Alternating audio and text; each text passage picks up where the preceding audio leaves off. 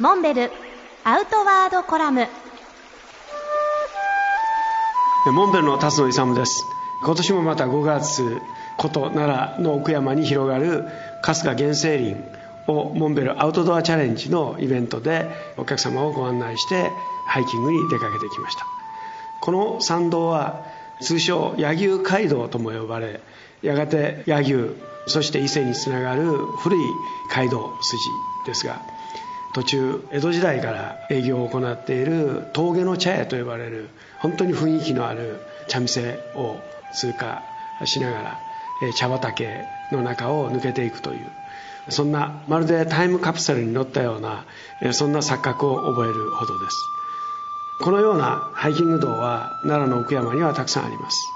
無論大勢の観光客は東大寺大仏殿を中心に興福寺や春日大社元号寺など数多くの古刹を訪問されるわけですけれどもちょっと足を伸ばせば自然豊かなハイキング道を楽しむことができます。そんな東大寺の門前に近々モンベルのお店を出店することになりました。夢風広場と呼ばれる商業集積帯ですけれども本当に東大寺